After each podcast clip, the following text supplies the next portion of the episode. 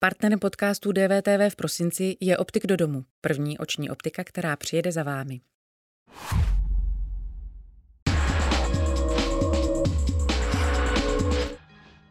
Objednali jste si v posledních dnech balíček, e-shopy a kurýři bojují s kapacitou, některé zásilky nabírají spoždění. Do tradiční vánoční špičky zasáhla ještě letos pandemie koronaviru a tak logistické a přepravní firmy hlásí rekordy. Jak se s touto výzvou vypořádává zásilkovna a změnila pandemie natrvalo to, jak lidé nakupují? Hostem DVTV bude zakladatelka a ředitelka zásilkovny Simona Kijonková. Stane se z data 8. prosince historický zlom v globálním boji proti epidemii koronaviru. V Británii dnes začalo očkování. Jako první dostala vakcínu 90-letá žena. Jaký je o očkování proti koronaviru mezi Brity zájem? Zeptáme se Češky žijící v Londýně Terezy Anteneové. Konec uhlí v roce 2038. To je závěr pátečního hlasování uhelné komise poradního orgánu vlády. Ekologové se bouří, minister průmyslu a obchodu Karel Havlíček to však označil za kompromis. Kdy uhlí v Česku doopravdy skončí? A má Česko s rokem 2038 šanci splnit cíle pařížské klimatické dohody?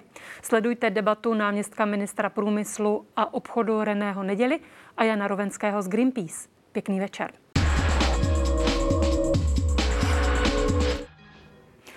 E-shopy a kurýři v těchto dnech bojují s kapacitou, zásilky nabírají spoždění. Do tradiční vánoční špičky zasáhla ještě letos pandemie koronaviru a tak se logistické a přepravní firmy hlásí rekordy. Jak se s touto výzvou vypořádává zásilkovna, jak se připravila na náročné předvánoční období a změnila pandemie natrvalo to, jak lidé nakupují? Hostem DVTV je šéfka zásilkovny Simona Kijonková. Dobrý večer. Dobrý večer, moc děkuji za pozvání. Tak dostanou všichni do štědrého dne dárky, které si objednali?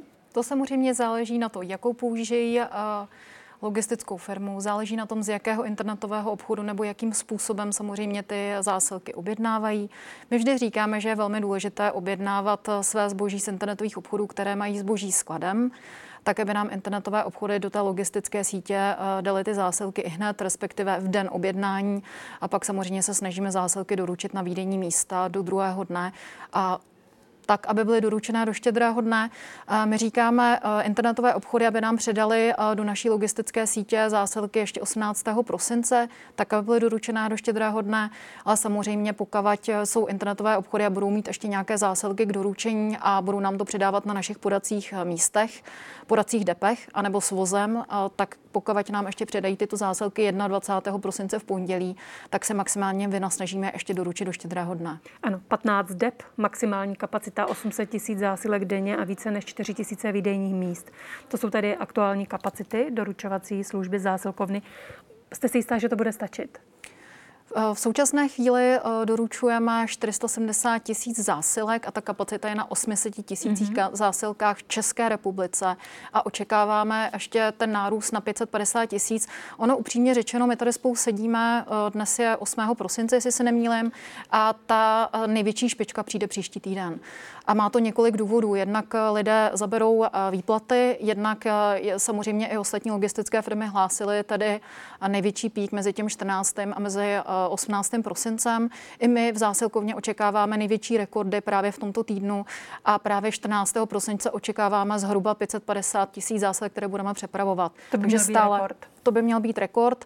Samozřejmě může tam mít nějaká odchylka a velmi záleží na tom, co se bude dále na trhu dít, jelikož my sami jsme v napětí, jestli ještě vláda nerozhodne nějakým způsobem o uzavření malou obchodu, tak jako rozhodla o omezení restaurací v současné chvíli. Takže samozřejmě velmi záleží na tom, jak se ta situace bude vyvíjet.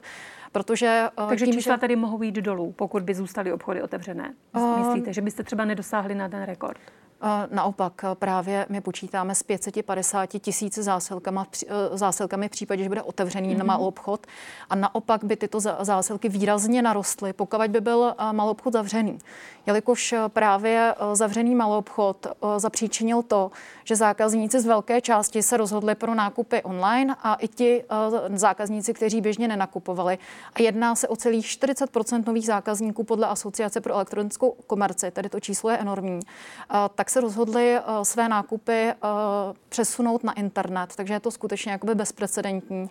A my samozřejmě všichni, jak v rámci e-commerce, tak v rámci logistických služeb, jsme museli přeplánovat všechny naše plány i s ohledem na tu současnou covidovou situaci. Jelikož například zásilkovna, my jsme očekávali meziroční růst na úrovni 100% a v současné chvíli jsme na 144%. Dokázala jste si něco takového představit?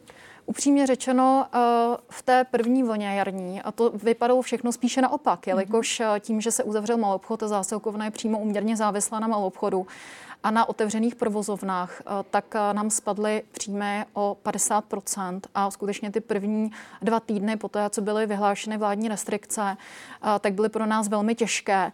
A také z důvodu, že tady přišly ty informace velmi rychle a samozřejmě jako na to, abyste dokázal zareagovat, potřebujete nějaký čas. Takže skutečně jako je pro nás to bylo velmi obtížné v té první vlně velmi jako rychle zareagovat na to.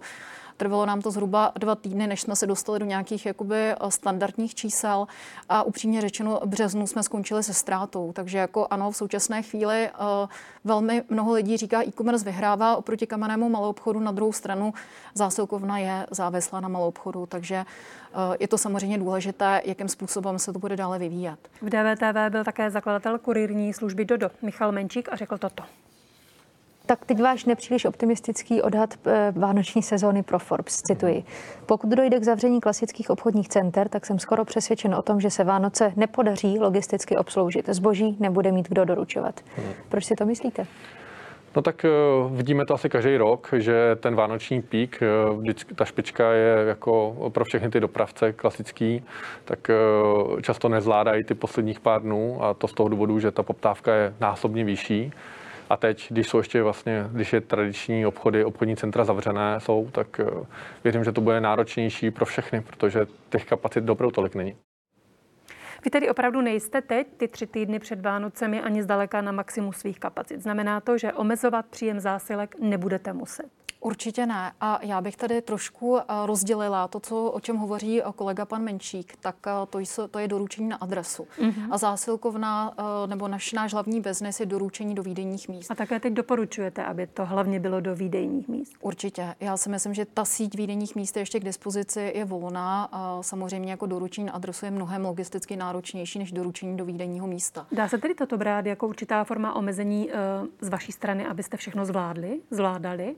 Eh, teď máte na mysli konkrétně co? To, aby to bylo skutečně do těch výdejních míst. Předpokládám, že je to jednodušší cesta. Určitě. Zásilkovna z 91% doručuje právě do své sítě výdenních míst a tam už jsem ty termíny zmínila a ty mm-hmm. kapacity máme aktuálně volné. Samozřejmě mohou být výdenní místa, eh, která jsou velmi oblíbená a uh, my samozřejmě hlídáme také maximální kapacity jednotlivých výdenních míst, protože ono to není jen o, o té celkové kapacitě těch výdenních míst, která teda je na úrovni těch 800 tisíc denně, ale je to také o kapacitě jednotlivých výdenních míst, na které my se velmi zakládáme. A uh, průměrná kapacita je na 200 zásilkách uh, denně.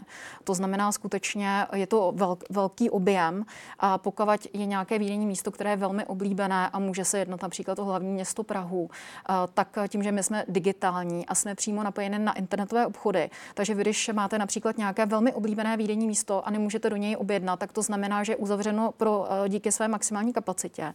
Ale mm, ten systém vám nabídne nějaké nejbližší výdenní místo v okolí a vy si svoji zásilku vždycky vyzvednete. Takže tím, že my jsme plně digitální a jsme takto plně digitálně napojeni na internetové obchody, proto já naprosto s klidem říkám, že my zvládneme sezónu a právě díky tady tomu velmi jako digitálnímu nástroji jsme schopni obsloužit naše zákazníky. Ano, některá ta výdenní místa už jsou skutečně skutečně plná, nebo respektive mají plnou skladovací kapacitu a někdy se stává i to, že lidé musí pro zásilku třeba, když je to menší město, tak do, do, do jiného, do vedlejšího eh, menšího města nebo obce. My jsme počítali a přepočítávali jsme ty kapacity. To znamená, eh, tam, kde máme eh, výdenní místa, která se blíží své maximální kapacitě, tak otevíráme samozřejmě výdenní místo v blízkosti. Takže to, že by bylo přímo jakoby město bez výdenního místa, tak teď aktuálně jako nevím hmm. o žádném. Ředitelový důl Daniel Mareš řekl hospodářským novinám, již nyní však víme, že objemy přepravovaných zásilek budou narůstat více než obvyklé touto dobou, což je tedy způsobeno celou situaci kolem COVID-19. Reálně pak může nastat situace, že celkově na trhu všech přepravců bude chybět přepravní kapacita a kvalita doručování bude zhoršena. Vy říkáte, že váš případ to eh, nebude, eh, nicméně jak to můžete vidět s určitostí právě proto, že jste svým způsobem závislí také na kapacitách partnerů? Jsme závislí na kapacitách partnerů právě v rámci služby doručení na adresu, mm-hmm. kterou nabízíme jako doplňkovou a ano, tam, tam spolupracujeme s některými kurierními společnostmi a partnery. Je to 9% celkového našeho objemu a ano, tam potvrzuju slova kolegy. Tam skutečně logistické společnosti jsou na maximálních kapacitách a je to skutečně o tom, že se připravujete na tu sezónu rok. To znamená, kolegové se připravovali rok na tu současnou sezónu a do toho přišly dvě pandemické vlny a samozřejmě tam je velký vliv v rámci procentuálního nárůstu zásilek a ano, logistické služby jsou aktuálně na svých hraničních kapacitách v rámci doručení na adresu. Rozumím. Čekranč jste řekla, že jste výrazně posílili řady zaměstnanců. Eh, mluvíte o zaměstnancích, to znamená, že nejde jen o dočasné brigádníky, nebo je budete muset eh, tyto lidi po vánočním náporu eh, propouštět nebo posílat pryč? Zásilkovna nepropouštěla ani ve chvíli, kde nám klesl obrat o 50%, takže předpokládám, že nebudeme propouštět z našich kmenových zaměstnanců ani, a teď máte ani v současné chvíli. A ano, a nebo jste najímám, nabírali? Najímáme, najímáme jak kmenové mhm. zaměstnance, mm-hmm. nabrali jsme eh, v tomto roce 400 eh, nových kolegů a kolegyň a v rámci vánoční sezóny každoročně eh, ty naše řady kmenových zaměstnanců rozšiřujeme o takzvané sezónní brigádníky. To jsou pozice a jedná se také o několik stovek sezónních pracovníků a jsou právě do provozu, jak do vykládky, nakládky kamionů a jako doplňkový personál ke skladníkům a ke třízení a samozřejmě také do řad řidičů. Takže skutečně jakoby ti tito sezónní zaměstnanci doplňují ty kmenové eh, naše zaměstnance a jedná se o několik stovek. Na začátku pandemie, eh, jak už jste zmínila, jste byli v nevýhodě kvůli zavření některých výdejních míst před vánočním období, ale některé obchody právě díky vám nebo díky vydávání mohly zůstat otevřené. A pro ihned CZ několik obchodů ze sítě zásilkovny uvedlo, že za každý vydaný nebo přijatý balíček dostanou zhruba 4 koruny. Zásilkovna s tímto tvrzením nesouhlasila, ale vy jste podmínky spolupráce ani na dotaz hospodářských novin neupřesnila. Jakou odměnu tedy vydávající obchody dostávají? Než se dostaneme k té odměně, tak bych chtěla říct, že skutečně ta první vlna eh, nás všechny eh, zastihla nepřipravené. A do té druhé eh, vlny pandemické jsme šli skutečně připraveni, jak my, jak zásilkovna, tak i naši partneři mm-hmm. z řad francízantů a výdenních míst. Takže ve chvíli, kdy vláda rozhodla opětovně o zavření malobchodu, tak ze všech vlastně provozoven, tak zavřelo pouze 10%. Takže když si vezmete z toho celkového objemu, tak to bylo skutečně minimum výdenních míst. A v rámci té spolupráce, eh, ano, nezveřejněme obchodní podmínky, eh, to je jako eh, kdyby jste požadovala cenové podmínky v rámci našich, našich internetových obchodů, jaké, jaké mají jednotlivé ceny. Takže tu odměnu nechcete říci? A jako jedná se, ne, ne, ty čtyři koruny není správná informace. Jedná se skutečně jakoby o několik desítek tisíc měsíčně a záleží skutečně jakoby na podmínkách toho daného výdenního místa. A když čtyři koruny nejsou správná informace, tak řekla byste tu správnou? Ono je to skutečně velmi různé a to jsme tady seděli asi půl hodiny, jelikož ta cenová politika není tak jednoduchá. A když si představíte jako výdenní místo, tak máte několik úkonů, to znamená, máte příjem zásilky, Paní Kingo, PPL třeba PPL dává za balíček 11 korun podle hospodářských novin, takže asi není tak úplně těžké to číslo říci, pokud byste ji říct chtěla. Pokud tak ji můžeme, můžeme, říci, můžeme, tak to říci, můžeme, říci, můžeme říci, že se jedná jakoby o zhruba stejná částka jako u té konkurenční společnosti v průměru. Mm-hmm, takže je to kolem těch 10-11. 10 až 12 korun, ano. Zajímáte se o to, jak nápor prožívají majitelé obchodu a další vaši partneři? Tam se, protože tady v Praze znám případ, kde je dotyčný na pokraji sil. Ještě jednou, prosím. Jestli se zajímáte o to, jak vlastně prožívají majitele obchodu a další vaši partneři teď ten nápor. Jestli se k vám dostávají nějaké informace, protože občas se stávají případy, kdy ti lidé podle těch našich informací jsou na pokraji sil. Eh, tak neřekla bych, že by naši partneři byli vyloženě na pokraji sil, mají plné kapacity. ale eh, co se týká našich partnerů z řad výdenních míst, tak my s nimi samozřejmě komunikujeme po celou dobu, eh, jak první vlny, tak druhé vlny. Snažíme se je podpořit. A samozřejmě se i ptáme na jejich ekonomickou situaci, na jejich vlastní biznes. A skutečně, jako když se podíváme na ty čísla, tak aktuálně spolupracujeme se čtyřmi tisíci výdenními místy a žel tedy zhruba 400 jich bylo nuceno zavřít v rámci, v rámci vlastně jakoby té druhé pandemické vlny a z nich zhruba 20 už nám oznámilo, že průběhu příštího roku nebo na začátku toho příštího roku neotevřou. A neotevřou právě z důvodu, že tady jakoby v tom svém daném podnikání nebudou pokračovat. Takže to jsou samozřejmě velmi smutné zprávy pro nás. A samozřejmě jakoby pro nás je zásadní, že když partner z řad výdejních míst nechá otevřeno svoji výdejnu pouze pro zásilkovnu a skutečně jakoby to svoje v rámci toho svého podnikání byl nějakým způsobem omezen a samozřejmě jako uvidíme, co bude do budoucna, protože můžeme pouze spekulovat, jestli přijde třetí nebo čtvrtá vlna a k, k jakým dalším krokům se naše vláda rozhodne.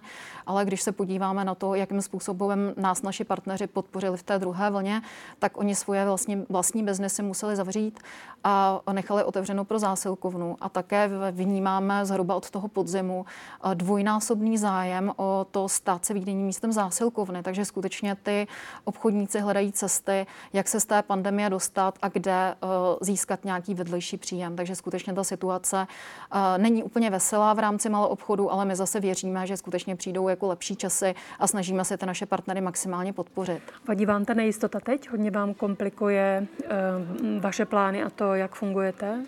Já se vždy snažím předvídat. Já jsem se snažila předvídat v té první pandemické vlně, to znamená, když přišly informace, přišly kusé informace, tak jsem okamžitě začala konat. Nespoléhala jsem se na to, že nám někdo pomůže, nespoléhala jsem se na vládní pomoc nebo vládní dotace a skutečně jsem se snažila dělat ty rozhodnutí velmi rázně a rychle mm-hmm. a mhm. především komunikovat, protože v době krize je nejdůležitější komunikace. To znamená, ve chvíli, kdy přišla nějaká informace z vlády, tak jsme se snažili tu informaci velmi lidsky vysvětlit všem našim partnerům, to znamená jak partnerům z řad výdenních míst, tak, tak z řad internetových obchodů, e-shopů, tak vůči i našim eh, zaměstnancům a veřejnosti. Protože kolikrát mě ty informace přijdou buď kuse nebo neúplné, anebo kolikrát se jakoby členové vlády protiřečí. Takže potřeba vždycky tu informaci nějakým způsobem vzít, přetvořit i do lidské řeči a vysvětlit je našim partnerům.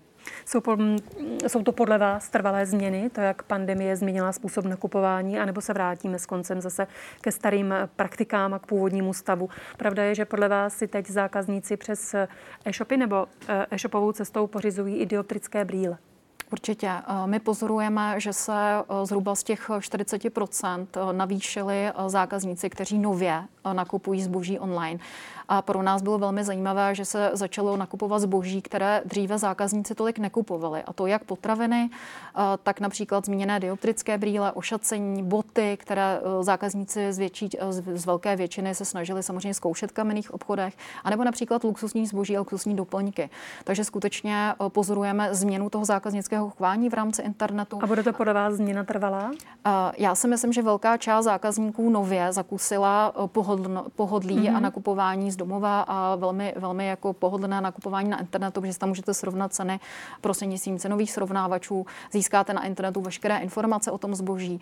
A pokud jsme u těch dioptrických brýlí, tak například jsou i jako internetové zkoušečky, kde si můžete uh, vlastně vyzkoušet ty brýle, můžete si vyzkoušet to oblečení. To už je takový kousek od hologramu. Takže uh, já si myslím, že skutečně jakoby to, to uh, zákaznické chování se mění, mění se nějakým způsobem v čase. Co je ještě velmi zajímavé, tak je změna chování zákazníků v rámci pladeb, jelikož mm-hmm. my v rámci našich systémů, když se, když se podíváme na celou e-commerce, tak uh, očekáváme v rámci celé české e-commerce nárůst oproti minulému roku o 25 což bude zhruba 200 miliard v celkově v obratu. Zásilkovna z tohoto objemu připraví zboží v hodnotě 55 miliard.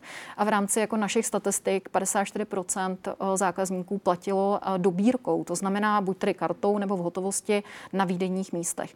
A pro nás teda je poměrně zajímavé, že tady v rámci jak první, tak druhé pandemické vlny je pokles této dobírky o 20% což je opravdu jako velmi, velmi výrazné. A to znamená, že tady zákazníci, vy zákazníci si objednáváte online a platíte internetovým obchodům raději předem. Mm-hmm. Vaše slova pro ihned. Koronavirus nám dává velkou příležitost ke změně v digitalizaci. Kdo ji chytne a využije, bude vítězem. Chcete být vítězem pandemie? Já se necítím jako vítěz pandemie.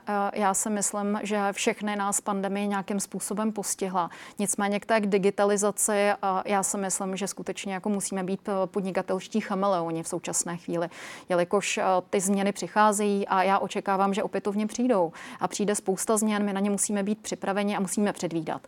Každý úspěšný podnikatel musí předvídat. Musí Jaké se podívat... změny eh, nebo mm, jaké změny další ještě očekáváte? Nebo já, skutečně, já skutečně očekávám, že ta mhm. druhá současná vlna není poslední, protože uh, sama už jste říkala na začátku ve vašem vstupu, že vakcinace ještě v České republice uh, není v rámci projektu.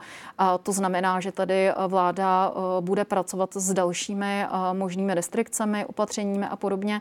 Takže ano, očekávám, že tedy nějaké další restrikce ještě přijdou.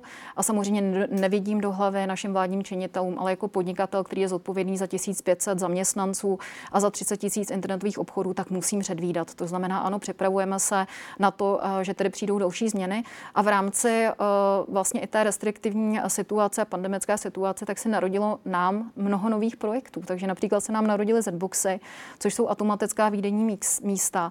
A to je projekt, který se skutečně zrodil z pandemie. Eh, jsou to bezdotyková, jsou to bezdotyková automatická výdejní místa, které ovládá zákazník prostřednictvím mobilní aplikace, tak řek, řekla bych tak jako covid friendly, když to tak nazveme. A ano, v současné chvíli máme umístěných 102 těchto Zboxů v České republice. Umistujeme je především do malých měst. Eh, spíš bych řekla vesnic, tak abychom samozřejmě obsloužili nějakým způsobem i zákazníky, kde není možné otevřít výdenní místo. A pak doplňujeme k síti výdenních míst tam, kde je právě buď to výdenní místo, jak se zmínila na začátku, uzavřené, to znamená, eh, je v rámci vlastně nějaké omezené kapacity, tak doplňujeme právě o ty výdenní, eh, o ty výdenní boxy a průběhu příštího roku plánujeme instalovat tisíce těchto výdenních boxů v rámci České republiky. Chcete být vítězem pandemie? Já bych ráda, aby byli vítězové všichni. Já bych si přála, aby byli všichni zdraví a aby skutečně ta logistika se vrátila do normálu a aby skutečně všichni podnikatelé mohli plánovat v rámci jako uh, nějakých standardního nějakého života, aby to nebylo o tom, uh, že většina podnikatelů dneska plánuje s křišťálovou koulí v ruce. Robotizace. Do tří let jste říkala, že mohou balíčky rozvážet roboti. Robotizace samozřejmě i při těch jiných úkonech a postupech. Vyplatí se stroje více než lidé? Eh, aktuálně vám nedokážu říci, jestli se vyplatí eh, roboti více než lidé. Je to aktuálně jako něco, co budeme studovat. Já v obecné rovině si myslím, že úkony, které jsou opakovatelné, které jsou jako velmi rutinní a eh, ty samozřejmě sebou přináší vyšší procento chyby. Takže já se na roboty nekoukám z pohledu, jestli nahradí lidskou práci, ale spíše se na to dívám tak, eh, že skutečně dokážou nahradit člověka v takové té opakující se rutinní práci, kterou stejně český eh, zaměstnanec nechce dělat. Ono upřímně řečeno, eh, ten český zaměstnanec dneska nechce pracovat v dělnických profesích a nechce pracovat právě jako skladník. Takže samozřejmě tam si kladu otázku, jestli je možné nějakým způsobem toto doplnit právě robotizací a pak samozřejmě si kladu otázku, jak snížit procento chyby. Protože když máte půl milionu zásad, které zpracováváte každý den, tak samozřejmě jako nejsme dokonalí a k té chybovosti dochází. A pokud dochází k chybovosti, tak je to právě jako díky uh, lidské chybě. Nikdy Takže budete není... muset propouštět? Eh, určitě nebudeme propouštět. My rosteme skutečně o 40% nárůstu zaměstnanců. To znamená, eh, firma roste o víc než o 100% Aktuálně jsme eh, narostli o více než 40% v rámci kmenových zaměstnanců. A my vůbec ne, neplánujeme propouštět. To znamená, neplánovali jsme ani v pandemické vlně a neplánujeme ani v současné chvíli. A ono nutno říct, že to nebude o tom, že bychom při vlastně připravili uh, projekt robotizace a propouštěli zaměstnance. Ale ta firma tak rychle roste. Opětovně budeme růst příští rok o 100%. Takže my spíše ty roboty budeme doplňovat. To znamená ty týmy lidské, které už pro nás fungují dneska, tak tím, že rosteme tak rychle, tak my musíme doplňovat o, o ty roboty. Tak, aby samozřejmě vedle sebe jakoby fungovali lidé a roboti v nějakém jako velmi pozitivním koncenzu. Já vám děkuji za rozhovor pro DVTV. Naschledanou. Děkuji mu za pozvání. Krásný advent.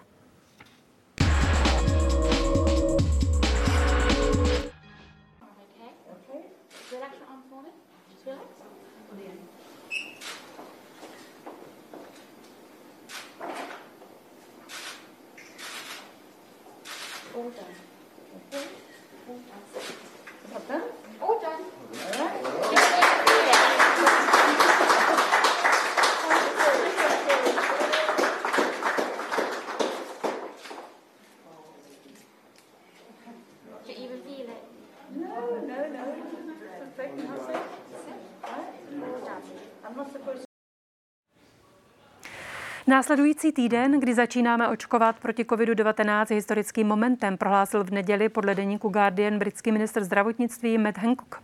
Dnes se Velká Británie spustila největší vakcinační program v dějinách země. Očkuje se na území Anglie, Walesu a Skotska. Vakcíny společnosti Pfizer a BioNTech míří ke třetině obyvatel. Po Skypeu vítám Terezu Anteneovou, která se nyní v Londýně věnuje mediálnímu poradenství. Dobrý večer. Dobrý večer do Prahy. Chtějí se Britové nechat očkovat? No, já myslím, že záleží, jaké věkové kategorie se zeptáte. Když byste se zeptali mladé kategorie mezi 18 a 34 lety například, tak tam je velká nevole samozřejmě, ale pokud byste se zeptali lidí v pečovatelských domech nebo lidí důchodového věku, tak ti samozřejmě vidí vakcínu jako jedinou možnost k jistému návratu k normálnímu životu. Zcela srozumitelně, já bych řekla. Takže eh, já si myslím, že skutečně záleží na věku, koho se zeptáte. Uh-huh. A stojí se na očkování fronty? Jaký je zájem? Upřímně řečeno, já úplně nevím ohledně front, protože dneska se začalo očkovat v nemocnicích a já se tam mhm. upřímně řečeno nechystám, takže mě neberte za slovo s ohledem na fronty. Ale e, myslím si, že ten zájem relativně veliký v tuto chvíli je s ohledem na to, že se začala e, očkovat právě ta nejstarší věková kategorie. Takže dnes se třeba naváželi do nemocnic, kde jsou ta, zřízena ta očkovací centra, tak se naváželi lidé z pečovatelských domů nebo například zaměstnanci pečovatelských domů. A pak samozřejmě lidé, jako je Maggie Keenan, kterou jste ukazovali v tom videu vlastně před naším vstupem, eh, které je 90 let, která byla vůbec prvním očkovaným člověkem na světě. No a jak vnímáte atmosféru? Převažuje optimismus, skepse, obavy, nebo i to je závislé tedy na tom, jaké věkové kategorie um, byste se zeptala? Já si myslím, tady znovu záleží na tom, koho se zeptáte. Takže během lockdownu my jsme samozřejmě se, se člověk významně přátelí se sousedy. A e, věková kategorie našich sousedů je zhruba mezi 35 a 65 lety. A tam, e, jak si neřekl, nemluvila bych o nevoli, ale řekla bych, že, že zkrátka panují otazníky nad tím, zda ta vakcína je účinná, jaké má vedlejší účinky. A myslím si, že lidé spíše vyčkávají. Takže já si myslím, že, že právě tato věková kategorie tak nějak doufá, že je až na konci fronty a, a doufá, že, že nějakou dobu potrvá, než, než na ně nebo na nás přijde řada.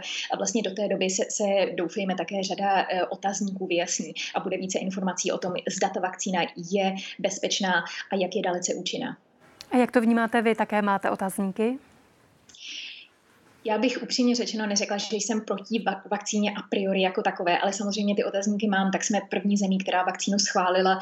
E, už to samozřejmě vzbuzuje otazníky, jak je možné, že to bylo tak rychle a je úplně jedno, kolikrát v médiích čtete nebo slyšíte nebo sledujete odborníky, kteří tvrdí, že to skutečně bezpečné je. Já si myslím, že lidé, včetně nás osobně, si to musí ověřit na vlastní oči, musí vidět ostatní lidi, kteří tu vakcínu měli a vlastně fungují úplně normálně, nejsou tam vedlejší účinky. Já si myslím, myslím, že to je normální lidská vlastnost. Mm-hmm. Očkování je dobrovolné, plánují ho ale podstoupit i královna Alžběta II. se svým manželem Filipem. Může toto lidi inspirovat? Samozřejmě ano, já si myslím, že toto je velká PR kampaň.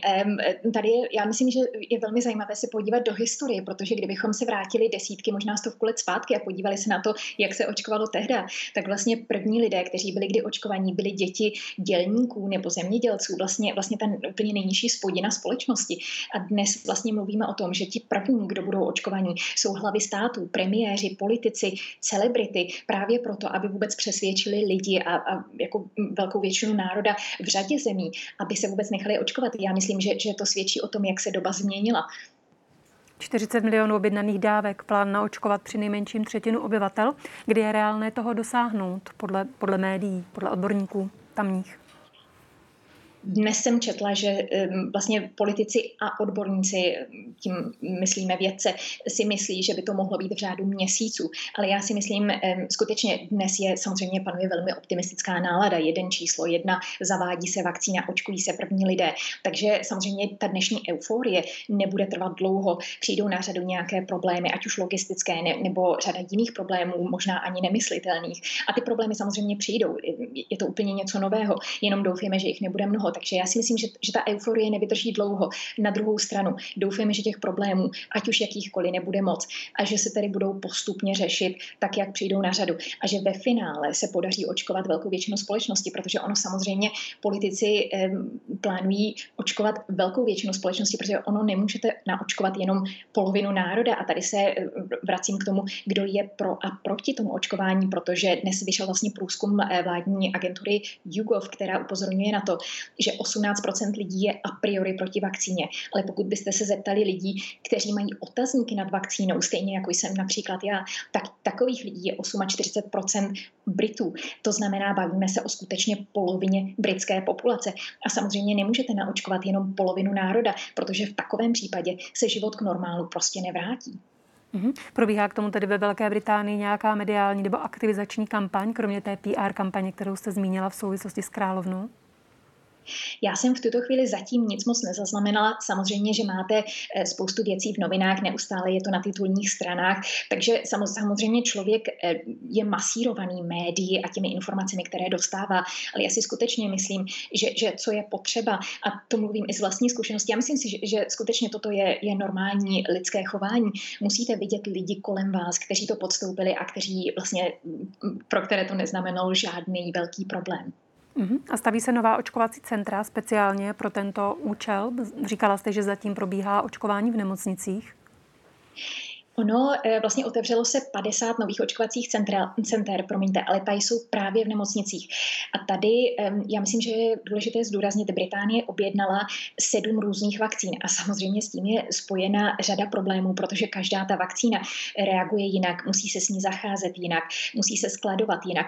Takže s tím jsou velké logistické problémy a samozřejmě původně se plánovalo, že se očkovat bude eh, v ordinacích normálních obvodních lékařů, ale samozřejmě v tu tuto chvíli máme vakcínu, která se musí skladovat v minus 70 stupních Celsia a um, obvodní lékaři samozřejmě na toto nejsou technicky založení. Stejně tak um, pečovatelské domy na toto nejsou, nejsou založené, které měly být očkované jako první. Takže dnes v den číslo jedna se vlastně všichni obyvatelé z eh, pečovatelských domů, stejně jako jejich pracovníci, museli převážet právě do nemocnic, kde na toto technické zařízení je. Takže v tuto chvíli, abych se vrátila k té vaší otázce, se očkuje jenom v nemocnicích čistě proto, že ta první vakcína, kterou Británie v tuto chvíli v den číslo jedna má, tak se musí skladovat v minus 70 stupních Celsia. A jediný, kdo na to je zařízený, jsou právě nemocnice. Mhm. A časem se nepočítá s tím, že by se vakcinační centra rozšířila třeba do uh, velkokapacitních fotbalových stadionů a podobně? V tuto chvíli neslyšela jsem o, o stadionech, ale myslím si, že se mluví právě o ordinacích eh, obvodních lékařů a řadě dalších míst, kde bude lékařský personál, kde by se toto právě mohlo ve větší míře organizovat, protože v nemocnicích se v tuto chvíli ta centra jdou na zhruba 60% kapacity a očkuje se zhruba 300 až 400 lidí denně. Budou očkovaní lidé zvýhodňováni oproti neočkovaným? Mluví se o tom v Británii? Samozřejmě se o tom vede velká debata. Na druhou stranu, to samozřejmě svým způsobem zavání jakýmsi autoritářstvím, protože vláda samozřejmě může nařídit, aby to očkování bylo povinné. Na druhou stranu, všichni víme, že Boris Johnson se snaží být liberálním politikem, ať už úspěšně či neúspěšně. Nicméně k tomu, aby vlastně toto bylo zavedeno. Já si myslím, že máme v tuto chvíli ještě hodně daleko. Baví se o tom, že by se lidem platilo za to, aby se nechali očkovat. Mluví se o tom, že by se zavedly jakési očkovací pasy nebo průkazy, kterým, kterými by se člověk prokazoval eh, například při vstupu do restaurací nebo hospod. Ale já si skutečně myslím, že k tomu to má Británie ještě daleko. Mm-hmm. Dosažení cílené proočkovanosti mohou komplikovat kromě těch běžných otázek lidí také konspirační teorie o koronavirových vakcínách. Podle statistik nad nimi čtvrtina Britů uvažuje a desetina je považuje za věrohodné, uvádí to agentura Reuters. Jak významný je toto problém?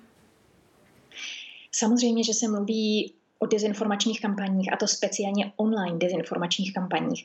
Eh, armáda a tajné služby jsou v pohotovosti. Tajné služby před několika dny upozornili na to, že speciálně ze zahraničí přichází řada dezinformačních kampaní. Ale v tuto chvíli, a teď znovu říkám, eh, znovu opakuji, v tuto chvíli se bavíme v den číslo jedna zavádění vakcíny. V tuto chvíli je všechno pod kontrolou, ale ta situace se samozřejmě může velmi rychle změnit. Tam se proto, že Británie je místem, kde se v minulosti odehrála řada antivakci, antivakcinačních kampaní. Jaká je reakce této strany? Tato strana to tedy ještě nestihla, nebo konaly se v poslední době už nějaké protesty? Upřímně řečeno, já jsem protesty nezaznamenala, ale co není může být a stejně tak ta intenzita těch protestů. Znovu říkám, jsme v den číslo jedna. Já si myslím, že až s, s příchodem několika problémů vlastně toto samozřejmě velmi zintenzivní a ta debata ohledně um, jakési, ne, nebo toho, zda ta vakcína je bezpečná nebo jak funguje, toto samozřejmě může velmi negativně podpořit. Já vám děkuji za rozhovor. Naschledanou. Také děkuji. Naschledanou. A tak to mluvil o očkování v Česku ministr vnitra Jan Hamáček. Co se týká kampaně eh, pro, eh, v rámci očkování, já si nedokážu představit, že by nebyla. To je tak závažná věc eh, a tak složitá logistická operace, která nás čeká v příštím roce. Jenom pro ilustraci, pokud budeme chtít zvládnout proočkovat to potřebné množství v populaci, tak se bojíme o několika desítkách tisíc očkování denně. To znamená, to jsou kapacity, které dneska máme na těch odběrových místech, eh, které by ještě musely být navýšeny z hlediska těch, těch případů, které bude potřeba zvládnout. Takže určitě to bude muset doprovázet eh, adekvátní osvětová kampaň a budeme muset bojovat i s dezinformacemi, kterých je plný internet a budeme muset pečlivě a trpělivě vyvracet veškeré obavy, protože eh, pokud nezvládneme tu, to, to proočkování a nezvládneme naplnit ty cíle, které máme, tak eh, by nás čekalo další, další soužití eh, s tím virem v té dnešní podobě, kdyby se budeme, eh, kde si budeme každý ráno počítat, jestli je to na třetí nebo na čtvrtý stupeň. Já to věřím, že nikdo nechce a všichni chtějí už to mít za sebou, ale to mít za sebou je v tomto případě opravdu zvládnuté očkování a potlačení té epidemie. Konec uhlí v roce 2038, tak zní doporučení vládě, které schválil její poradní orgán, uhelná komise. 15 z 19 členů hlasovalo pro tuto kompromisní variantu. Jan Rovenský z organizace Greenpeace a Jiří Koželou z Hnutí Duha jako jediní hlasovali proti, chtěli dřívější termín a následně z komise vystoupili. Kdy uhlí v Česku doopravdy skončí? A má Česko s rokem 2038 šanci splnit cíle pařížské klimatické dohody? Diskuse DVTV se zúčastní Jan Rovenský, dnes už bývalý člen komise z organizace Greenpeace. Dobrý den. Dobrý den. A René Neděla, člen komise a náměstek ministra průmyslu a obchodu. Dobrý den. Dobrý den. Tak varianty konce uhlí byly rok 2033, 38 a 43. Ten prostřední termín je podle ministra průmyslu Havlička kompromis pro všechny. Proč ne pro vás? Ehm, my jsme za kompromisní termín považovali rok 2033, protože do komise jsme šli s tím, že prosazujeme konec uhlí v roce 2030, což je v souladu s našimi klimatickými závazky. A, a ten rok 33 je o něco později, ale pořád přece jenom blíž k tomu, co si z hlediska ochrany klimatu, a, ale i reálného vývoje na evropských energetických trzích skutečně můžeme dovolit. Ale upřímně řečeno, ten důvod, proč jsme došli z komise, nebyl primárně to, že se vybral tenhle ten rok, protože kdybychom v komisi zůstali, ono bude pracovat ještě nejméně půl roku, možná déle, tak by tam určitě byla příležitost pro uh, nějakou revizi toho rozhodnutí. Podle ministra se neunesl prohru. To je nesmysl. Uh, já v, v životě prohrávám poměrně často a jsem na to celkem zvyklý, takže tohle to skutečně není důvod. No a teď jste odešel z boje. Eh, teď jsem odešel z boje, protože ten boj ztratil na tomto bojišti smysl a my si vybereme bojiště jiné, které bude dávat smysl větší. Eh, v tomto případě ten důvod, proč jsme odešli, ten hlavní, bylo to, jak byla ta komise v poslední době řízena a to, jakým způsobem v podstatě pan ministr se velmi efektivně eh, bránil tomu, aby se tam hlasovalo o našich návrzích. Ten poslední výbavný moment bylo, že my jsme navrhovali odložení toho rozhodnutí, protože a k tomu se ještě asi dostaneme, mm-hmm. chyběly v podstatě jakékoliv analýzy na cokoliv jiného než přenosovou soustavu. Chyběly analýzy dopadů na klima, na životní prostředí, na zdraví obyvatel, na regiony, na zaměstnanost, na veřejné rozpočty. K tomu neexistuje v tuto chvíli ani čárka.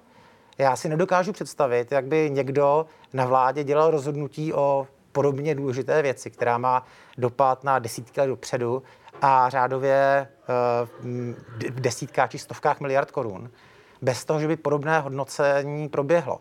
A to, že se teďka vybral rok, a potom se budou ty hodnocení dělat dodatečně, je podle mě úplně absurdní, jak to původně velmi správně popsal pan prezident hospodářské komory Dlouhý na, dru, na, druhé, na druhé pracovní skupině.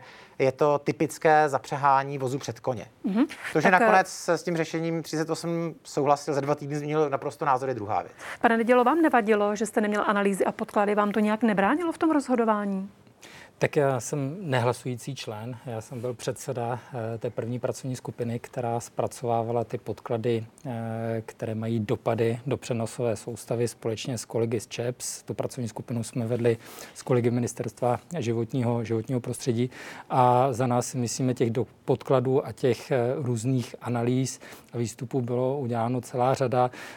Prakticky se dělalo 42 různých modelových, modelových případů v rámci pěti scénářů. Takže... Chcete říct tedy, že těch podkladů a analýz k tomu rozhodnutí byl dostatek, když pan Rovenský říká, že nebyly, že se vařilo z vody? Tak, aby se dalo, tak, aby se dalo rozhodnout, ano. Já jenom ocituju, pardon, já jenom ocituju ještě ministrní práce a sociální věci Janu Maláčovou, která dala na Twitter den před hlasováním. Odklon Česka od uhlí není jen o termínu. Taková změna bude mít zásadní vliv na lidi a regiony. Požádala jsem MPO a MŽP o zpracování plánu sociální dopadu a strategii teplárenství. Tohle musí být jasné dřív, než se bude hlasovat o datu ukončení těžby. MPSV je připraveno pomoci. No, tam se jen na to, jestli takhle vypadá strategické rozhodování dneška, že se tady nejdřív plácne do toho éteru termín a pak se teprve následně hledají nebo schánějí čísla, data. Máme si na to zvykat v době ono postfaktické? To, ono to nebylo jenom plásnutí termínu, ono to bylo, že ten termín byl na základě podkladů, které byly zpracovány. Zároveň Ministerstvo práce a sociálních věcí má svého zástupce v uhelné, v uhelné komisi, který měl všechny podklady, podklady k dispozici. Který se zdržel. Takže eh, není, není to tak, že by ty termíny se eh, tahaly jako králíky z klobouku, ale bylo to o tom, že se vyhodnocovaly ty jednotlivé varianty, ty jednotlivé možnosti od roku 25, 30, 35, 40, 45, pak následně se přešlo na 33, 38 a 43, takže se to zužovalo z toho, řekněme, velkého mixu těch různých, těch různých let. Eh, a ten rok 38, který je zmiňovaný, fakticky to znamená rok 37, protože to je rok 38 bez uhlí, tak je za těch předpokladů, které tam jsou zmiňovány, realistický. A co se týká studie teplárenství, tak to, co ta uhelná komise potřebovala, je vlastně dopad ele, výroby elektrické energie a do, eh, do, na, přenosou, na přenosovou soustavu. E, a to bylo zpracováno, ta čísla tam byly uvedena. Co vám za podklady analýzy chybělo? Já si myslím, že, že to se podle vás skvělé probrat to uh, konkrétní oblast po oblasti. Jak jsem říkal, jediný podklad, který jsme při jednání komise dostali, bylo 15-stránkové manažerské schnutí od ČEPSu, které řešilo dopady na přenosovou soustavu. A řešilo je docela kvalitně. Já bych tedy, přiznám se, uh, odborné komisi, a tohle měla být odborná komise, čekal trochu uh, podrobnější materiál. Když třeba vláda rozhodovala o limitech těžby před pěti lety, tak ty materiály měly stovky stránek, ale dobrá. No, jako s tím by se dalo žít. Ale jak mi, pane náměstku, řekněte, jakým způsobem byly analyzovány dopady na zaměstnanost? Jaké to rozhodnutí v roce Asi 38? není možné tady probírat dobrá. úplně tak já, jedno, tak já jeden se... segment po druhém. Zkrátka podle vás Jed, řekněme si jeden konkrétní, se z vody. Řekněme si jeden konkrétní případ tu zaměstnanost. Eh, dokáže pan náměstek odpovědět na to, kolik lidí ztratí tím rozhodnutím v kterém roce práci nebo ne? Tak na to já samozřejmě odpovědět nedokážu, eh, protože já jsem vedl tu pracovní skupinu číslo jedna, která se zabývala těmi fyzickými dopady na provozoschopnost eh, naší infrastruktury, tedy aby občané v České republice měli elektrickou energii.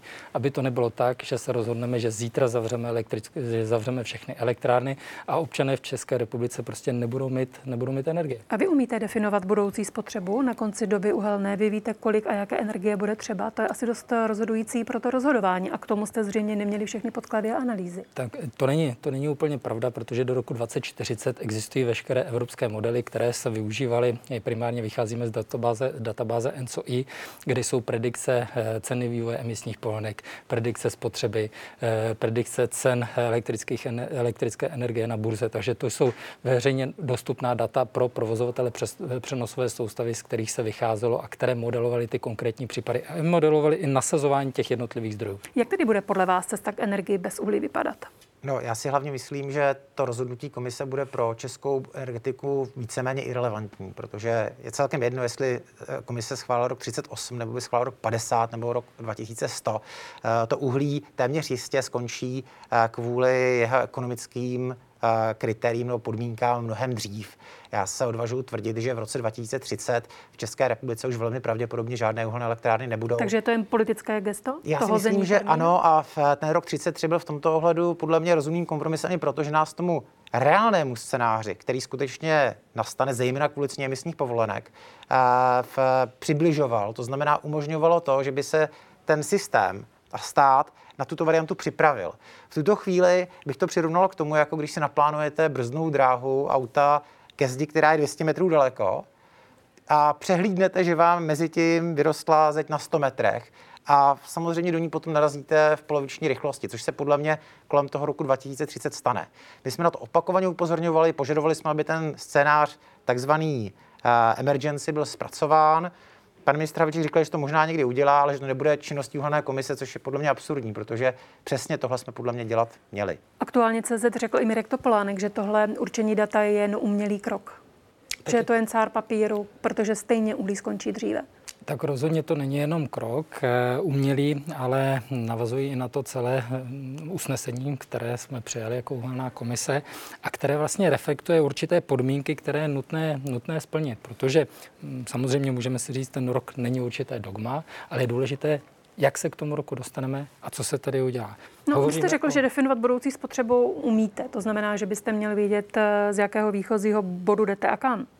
Samozřejmě, když mluvíme o cestě k energii bez uhlí. Například pokud se bavíme o té spotřebě, tak jsme počítali 0,7% meziročně zvyšování spotřeby, což znamená, že vlastně v tom roce 2030, pokud, protože já to vždycky posuzuji k roku 2030, tak se bavíme o nějakém 10 zvýšení spotřeby elektrické energie, které vychází například z Národního plánu čisté mobility, který počítá třeba s rozvojem elektromobilitu.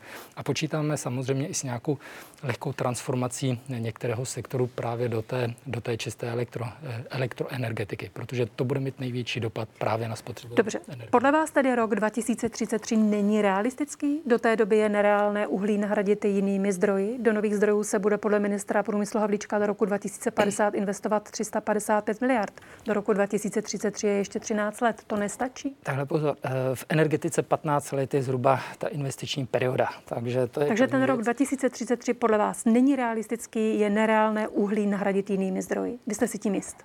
Jsem si jist z těch analýz, které, které máme k dispozici, že rok 2033... Které podle pana Rovenského jste neměli? Pro rok 2033 hmm. je realistický za velmi vysokých nákladů a nereálnému rozvoji některých technologií.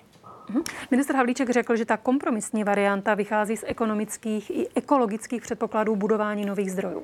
Co byste pak dělal v roce 2033 bez dostatku elektřiny? Uh, Taková situace by byla samozřejmě katastrofální, ale já bych eh, byl. Podle vás nehrozí? Já bych byl s tím strašením nedostatkem elektřiny opatrný. My tady máme takovou hezkou národní tradici, která trvá už 30 let, že se strašíme nedostatkem elektřiny. Říkalo se, musíme postavit čtyři bloky v Temelíně, jinak budeme mít nedostatek elektřiny. Musíme prolomit limity těžby a zbourat horní jiřetín, jinak do pěti let budeme mít nedostatek elektřiny. A v tuto chvíli je stále Česká republika jedním z největších vývozců elektřiny nejenom, nejenom v Evropě, ale dokonce na světě. Mm-hmm, a přesně tak. Takže a kdyby jako, se teď některé zrušily, zrušili. Takže kdybychom zítra zavřeli třetinu uhelných elektráren, tak se nestane nic strašnějšího, než náš vývoz se dostane na nulu. To jsme v komisi taky zkoušeli prosazovat a taky jsme s tím narazili do zdi. Jo, prostě požadavek do roku 29 nedělat nic. Do roku 29 nesmí být žádná opatření. Prosazoval svaz průmyslu a ministerstvo průmyslu tomu velice ochotně naslouchalo. Takže uh, upřímně řečeno v tomhle kontextu já bych se nedostatku elektřiny skutečně nebál, ale musíme skutečně jako něco dělat. Kdybychom si teďka sedli a čekali, až ty zdroje umřou z ekonomických důvodů, tak nám ten nedostatek může hrozit. Toho se skutečně bojím. A samozřejmě řešením je připravovat eh, se tím, že budeme stavět obnovitelné zdroje, budeme stavět nějaké špičkovací plynové zdroje a budeme investovat do akumulace, tak která si myslím v našich mm-hmm. podmínkách má na, uprostřed Evropy eh, jako zcela eminentní význam. Proč pak nebýt ambicioznější? Ale už tento rok je velmi ambiciozní. Myslíte ten rok 2038? Samozřejmě. A když se podíváme na ty jednotlivé predikce ohledně, ohledně nejenom uh, možnosti exportovat a importovat elektrickou energii, tak třeba co se týká České republiky, ano, v tuto chvíli jsme ještě exportní země, ale je potřeba říci, proč jsme exportní. Jsme exportní kvůli tomu, že se to stále vyplatí a že ty intermitentní zdroje prostě nevyrábí. Takže když se podíváme na uhelné zdroje, které v Čechách máme, tak eh, v současné době vyrábí elektrickou energii a dodávají je například do Německa nebo do i okolních států. Co se týká, když se podíváme na ty predikce, tak ještě před půl rokem Francie a Španělsko predikovali, že budou vývozní země zhruba okolo 150 terawatt které budou schopni, eh, schopni exportovat eh, mimo, mimo, svoji, mimo svoji zemi. Eh, po půl roce už to teď změnilo Španělsko. Není vůbec exportní z těch predikcí a co se týká Francie, tak tam je nějakých 50 nebo 40 terawatt které jsou schopni exportovat. Ministr Brabec je přesvědčen, že není možné do roku 2030 nahradit čtyři pětiny energie z uhlí obnovitelnými zdroji. On řekl, vždycky mě pobaví, když nás někdo srovnává s Dánskem nebo Německém a pozapomíná, že nemáme moře a nemůžeme dělat offshoreové vrtule nebo windparky, které tam jsou. Nesrovnáváte nesrovnatelné, pokud tedy počítáte s tím dřívějším termínem a uvádíte ty zdroje? Já na tuhle otázku mám dokonce tři odpovědi. Ta první se týká osobně pana ministra Brabce. Já jsem uh, jako velmi vděčný a má můj skutečně doslova obdiv, že se na tom hlasování odvážil explicitně vyslovit podporu roku 2033. Mm-hmm. Jako proti té betonové zdi, v které jsme stáli, to nebylo, myslím, úplně snadné. Konec konců, uh, no, to je jedno. A přesto má svou skepsi. Přesto má svou skepsi a my se nemusíme shodnout na těch dílčích věcech, ale můžeme shodnout na tom výsledku a to se to na tom případě podařilo. Takže to je první věc. Mm-hmm. Já bych mhm. chtěl skutečně pan minister Brabce za to, co udělal v pátek, ocenit. Myslím, že to bylo odvážné a pro mě, přiznám se, trochu nečekané. E, za druhé, pokud je o srovnání s Německem, je zapotřebí si uvědomit, že Německo končí s uhlím v roce 38, to znamená ve stejném termínu jako my, ale současně končí i s jádrem. To znamená, ten jejich úkol je víc než dvakrát tak těžší. Kdyby Česká republika řekla, do roku 38 vypneme jádrový uhlí, tak bych řekl, to je skutečně odvážný úkol, nebo ambiciozní úkol. Ale my ve skutečnosti, teda ne my, ale vláda, eh, v jádru chce ty nové reaktory stavět nové. A to je podle mě jedním z vysvětlení, proč ten rok 38 eh, je v, pro část průmyslu a určitě i pro ministerstvo tak lákavý, protože v roce 38 se má spouštět ten nový jeden zdroj v Dukovanech. A je přímo v tom usnesení napsáno, eh, že nemůžeme vypnout uhlí, dokud nebudou mít nové jádro. A takže jinými slovy, uhelná komise nakonec se ukazuje jako v podstatě klacek na výstavbu nového jaderného zdroje. Přímě řečeno, podílet se na něčem takovém se mi taky úplně nechtělo. A ten třetí uh, argument nebo třetí hledisko, které uh, se týká toho, co si můžeme dovolit, ty potenciály rozvoje obnovitelných zdrojů tady jsou, identifikovala komora obnovitelných zdrojů. Komise s nimi zpočátku pracovala na jaře, potom po zásahu pana ministra Havlíčka se ty ambicioznější scénáře z toho v podstatě vyhodily. Dá už se pracovalo jenom s těmi uh, mírnějšími, které byly redukované zejména v případě fotovoltaiky, ale i větru. A v, když tyhle ty potenciály započítáte, tak skutečně většinu uhlí můžete nahradit v České republice obnovitelnými zdroji už v roce 30. To neříkám jenom já, ale říká to třeba i mezinárodně renomovaná agentura Bloomberg, která k tomu zveřejnila studii před necelými 14 dny, a která přesně ten scénář, jak české uhlí do roku 30 nahradit uhlí a částečně plynem popisuje. Vy nesouhlasíte? Eh, samozřejmě s tímto nesouhlasím. Eh, kdybych neměl zodpovědnost za to, že tady bude dodávána elektrická energie, tak bych s tím možná souhlasil. Možná bych říkal, že zítra se dá vypnout veškerá energetika v České republice a že vlastně eh, tu energii budeme získávat, získávat ze vzduchu. Ale když se podívám na to, co tady bylo řečeno, v prvé řadě v pátek všichni, všichni členové uhelné komise měli normální možnost cokoliv vyjádřili svůj názor. Velmi mě mrzí, že pan Rovenský na to teď reaguje tak, že když slyšel eh, od všech členů nebo od většiny členů, kteří měli k tomu skepsi, ale pak následně jakoby eh, s tím termínem souhlasili, tak teď to bere něco jako, že, to, že jakmile tam někdo vyjádřil nějaký protinázor, takže byl utlačovaný. Rozhodně to tak to nebylo. Eh, měli jsme velmi vyrovnané, vyrovnané to jednání, výsledek hlasování dopadl tak, jak, eh, tak, jak dopadl. Co se týká... Pardon, co se na to zareagovat studí... pana Rovenského, protože pan Rovenský, vy jste denníku řekl, když jsem viděl, jak to dnes Havlíček diktátorsky zválcoval, pochopil jsem, že tohle je fakt jiný oddíl, než nám začátku sliboval eh, Brabec. Tak je na toto nechám zareagovat pana Rovenského, no. jestli to skutečně bylo tak zlé, protože pan náměstek nic no, takového nepopisuje. Rozhodně tak zlé bylo. My jsme tam navrhovali konkrétně tři věci na tom jednání v pátek. Za prvé já jsem navrhoval odklad toho usnesení. Můžete to zprocesovat, nebo jak by říct, co vám jsem, na tom vadilo procedurálně? Chtěl jsem, o tom, chtěl jsem nechat hlasovat o tom, aby se to rozhodnutí odložilo, až budeme mít ty podklady. Explicitně jsem vyjmenoval, které podklady by se měly dopracovat. Pan ministr Havlíček odmítl o tom návrhu hlasovat.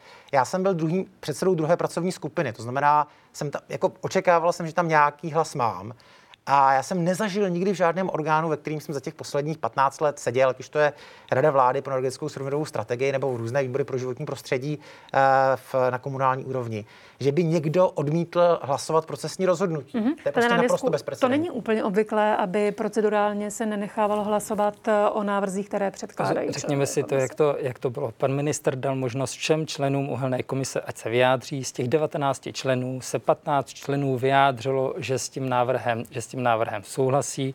Dva členové indikovali, že se zdrží, nebo jeden indikoval, že se zdrží, dva indikovali, eh, že budou hlasovat pro jiný rok. Eh, následně přišlo hlasování. Pan minister zdůraznil, ještě pod, před tím hlasování, řekl, dobře, když nevíde eh, hlasování tohoto usnesení, budeme hlasovat o dalším roku, který bude 2033. Po prvním hlasování 15 ku 4 vyhrál rok 2038. V tu chvíli už nebylo, jakoby bylo bezpředmětné hlasovat. Hmm, tak abychom se nezamotali příliš do té procedury, jen velmi krátká reakce, tak, tak, tak zřejmě se tam nic nedemokratického ne, nedělo a vycházelo to zkrátka z toho průběhu hlasování. No já se odvažuji tvrdit, že, že ne, procedurální návrhy mají vždycky přednost před těmi materiálními a v tomto případě velká část těch lidí, kteří nakonec hlasovali pro, eh, ještě den, dva nebo tři předtím říkali, že rozhodně požadují odklad. Vlastně Svaz průmyslu si v úterý schválil usnesení, že nebude hlasovat pro žádný rok a potom během 24 hodin otočil.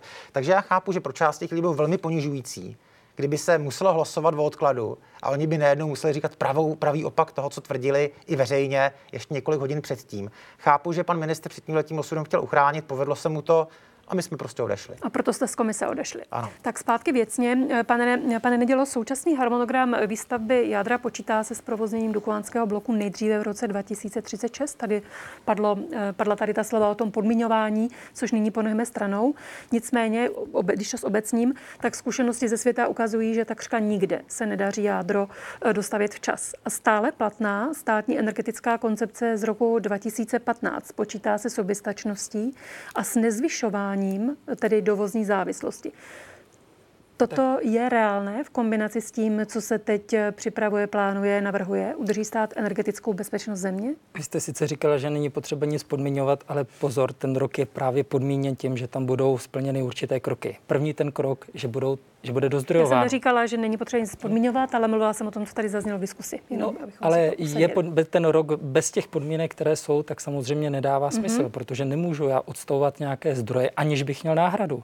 Eh, a je evidentní, že když eh, plánuje se, že jaderný zdroj by byl při fázování bylo někdy okolo roku 2034, eh, hlavní spuštění by bylo někdy okolo roku 2036, tím pádem rok 2030 8, respektive rok 2037 z tohoto pohledu reálně a potřeba si říci 1,2 eh, gigawatů, co se plánuje ten blok, eh, vyrobí někde okolo 7 až 9 terawatt hodin, což se bavíme o více jak 10 eh, elektrické energie. Takže podmiňování Dukovany je zcela na místě. Určitě. Já si myslím, že ne, protože ještě jednou podívejte se na to Německo, jak to, že tam to jde. Jak to, že tam dokážou vypnout uhlí i jádro současně do roku 38 a Česká republika říká, že nemůže do roku 38 vypnout jenom uhlí a ještě k tomu potřebuje nový jaderný zdroj, je to zvláštní. Tohle není argument? Není to zvláštní, protože když se podíváme do Německa a podíváme se na Green Deal, tak Německo říká, že Green Deal uděláme offshoreovými větrnými elektrárnami to asi v Čechách úplně nepůjde offshore větrné elektrárny. Dále CCS, co se týká CCS, tak podloží v České republice úplně neumožňuje, aby jsme měli v tak masivním, eh, tak masivním, eh, takovou masivní instalaci eh, CCS a vodík. Vodík si myslíme, že v České republice jsme schopni nějak zrealizovat, ale bavíme se o takzvaném modrém vodíku, který je například z té jaderné reakce. No, o tom, co Česká republika může nebo nemůže, to je, myslím, docela zajímavá otázka. Dostává se k tomu, dostáváme se k jako k něčemu, čemu říkám jako fetiš energetické soběstačnosti. Já si myslím, že je určitě rozumné, aby každá země byla v základních komoditách soběstačná, to je pravda. Ale tady je ta česká debata úplně absurdně vychýlená. Na jednu stranu zásoby potravin má teda ta země na několik dní, Kdyby zítra skolaboval mezinárodní obchod, tak do jara tady velká část obyvatel zemře hlady. No, to je první věc. Zásoby jako stát nemá v podstatě žádné. Podle vás je tedy závislost nevyhnutelná? Eh, v rámci Evropské unie rozhodně ano. Já si myslím, že je poměrně nelogické v rámci společného evropského trhu si hrát na energetickou soběstačnost jednotlivých zemí. No ale to, Česku potřebuje... chybí propojení na severojižní evropské plynovodní trasy. E, to je pravda, ale taky bychom do toho měli investovat. To samé se týká samozřejmě i propojení přenosových soustav. Tam teda paradoxně díky, díky těm vývozům, tak ta kapacita je docela velká. Tam máme zhruba 20%, které jsme vyváželi, jak bychom mohli opačným směrem dovážet. Takže závislost Ale... na ruském plynu především nás se tedy de facto ne, nevine. No já doufám, že ano. Když se podíváte na ty scénáře, které jsme prosazovali my, tak tam ten nárůst plynu je poměrně malý a počítá hlavně s přesunem plynu z tepla, kde se dá ušetřit zejména zateplováním, do výroby elektřiny. Jo, není to tak, že bychom tady nahradili uhlí plynem. To by bylo zbláté do louže nejenom z geopolitických důvodů, ale samozřejmě i z důvodu. Ale slyšeli jste ty výhrady pana náměstka k těm zdrojům, o nichž třeba hovoříte? No, to jsem slyšel, ale jako v tomhle případě se samozřejmě jako naše názory liší a ty důvody jsme jako opakovaně uváděli i přímo na uhelné komisi. Pojďme se podívat, kolik se postavilo za posledních deset let tady například větrných elektráren nebo fotovoltaických elektráren. Co se týká větru, máme tady zhruba 300 MW. Studie, které byly prezentovány potom ze zástupců, eh, ze zástupců, eh, komory obnovitelných zdrojů nebo, nebo Greenpeace, eh, Greenpeace, ačkoliv si jich velmi, velmi vážím, tak ukazovali třeba 7 až 10 Eh, gigawatů instalovaného výkonu ve větrných elektrárnách, kterých teď máme 300 MW, eh, což je nereálné v podmínkách České republiky. Je... jedna, jedna, jedna ta větrná věž 200 metrů, zhruba 2, 2 MW instalovaný výkon, tak představte si, že tady máte 3000, 3000 těch různých věžích. To je prostě nerealizovatelné. Na jednu věž potřebujete zhruba 500 kubíků betonu, takže když to potom porovnáte, to je paradoxní i s například s instalovaným výkonem jaderné elektrárny, tak zjistíte, že daleko ekologičtější eh, a i ekonomičtější je eh, postavit, postavit jadernou, jadernou elektrárnu. Co se týká fotovoltaiky, máme zhruba 2,2 2,2 gigawaty instalovaného výkonu. Některé ty studie ukazovaly, že můžeme mít tady 20 až eh, možná 25 gigawatů instalovaného výkonu. Zase v tom časovém horizontu to prostě není možné. Pan Rovinský se drží za hlavu. Tyhle ty argumenty znějí úplně stejně, jako kdyby někdo v roce 1997 říkal, že jako naše budoucnost je v pevných kabelových telefonních sítích, protože mobilní telefony jsou příliš drahé. Ano, to v tom roce 97 skutečně byla pravda, ale uh, ty ceny těch technologií a jejich technická dospělost mají nějaký trend. A když se podíváte na to, jakým způsobem se vyvíjí cena jak fotovoltaiky, tak větru, a porovnáte si to s cenami fosilních uh, elektráren a jaderných elektráren, tak ty křivky jdou proti sobě, ale jdou jednoznačně ve prospěch těch obnovitelných zdrojů. Nejsem to já, ale ČES, kdo už letos na jaře eh, potvrdil jako v, v prezentacích, které měli na IVD, eh, že cena elektřiny z nového jádra bude stejná nebo dokonce vyšší než z obnovitelných zdrojů, které by se stavily dneska. Takže prosím vás, neříkejte, že by ty obnovitelné zdroje byly dražší. To prostě není pravda. Soběstačnost neudržíme? Tak soběstačnost, pokud se zbavíme uhlí, tak samozřejmě soběstačnost neudržíme, protože teď se máme 11 GW zhruba instalovaný výkon v uhlí a to uhlí prostě nebudeme moc používat. Takže je potřeba hledat ty cesty tak, abychom splnili evropské cíle, které jsou na nás kladeny. E, přihlásili jsme se k neutralitě, e, říkám, že chceme splnit veškeré cíle, které jsou kladeny a s tím scénářem, který je do roku 2038 a jadernou energetikou, potvrdila to i IEA, že není možné bez jádra splnit e, cíle klimatické neutrality, tak to prostě neuděláme. Pánové, bude Česká republika schopna s tímto plánem dostat svým závazkům v rámci pařížské klimatické dohody? Podle ekologů to maří celosvětové snahy o udržení globálního oteplení pod jedním a půl stupněm Celsia. Tak určitě Česká republika, co se týká emisí, tak Evropa je na tom zhruba 8%, 8% se podílí na celkových emisí, Česká republika 0,3% na celkových emisí.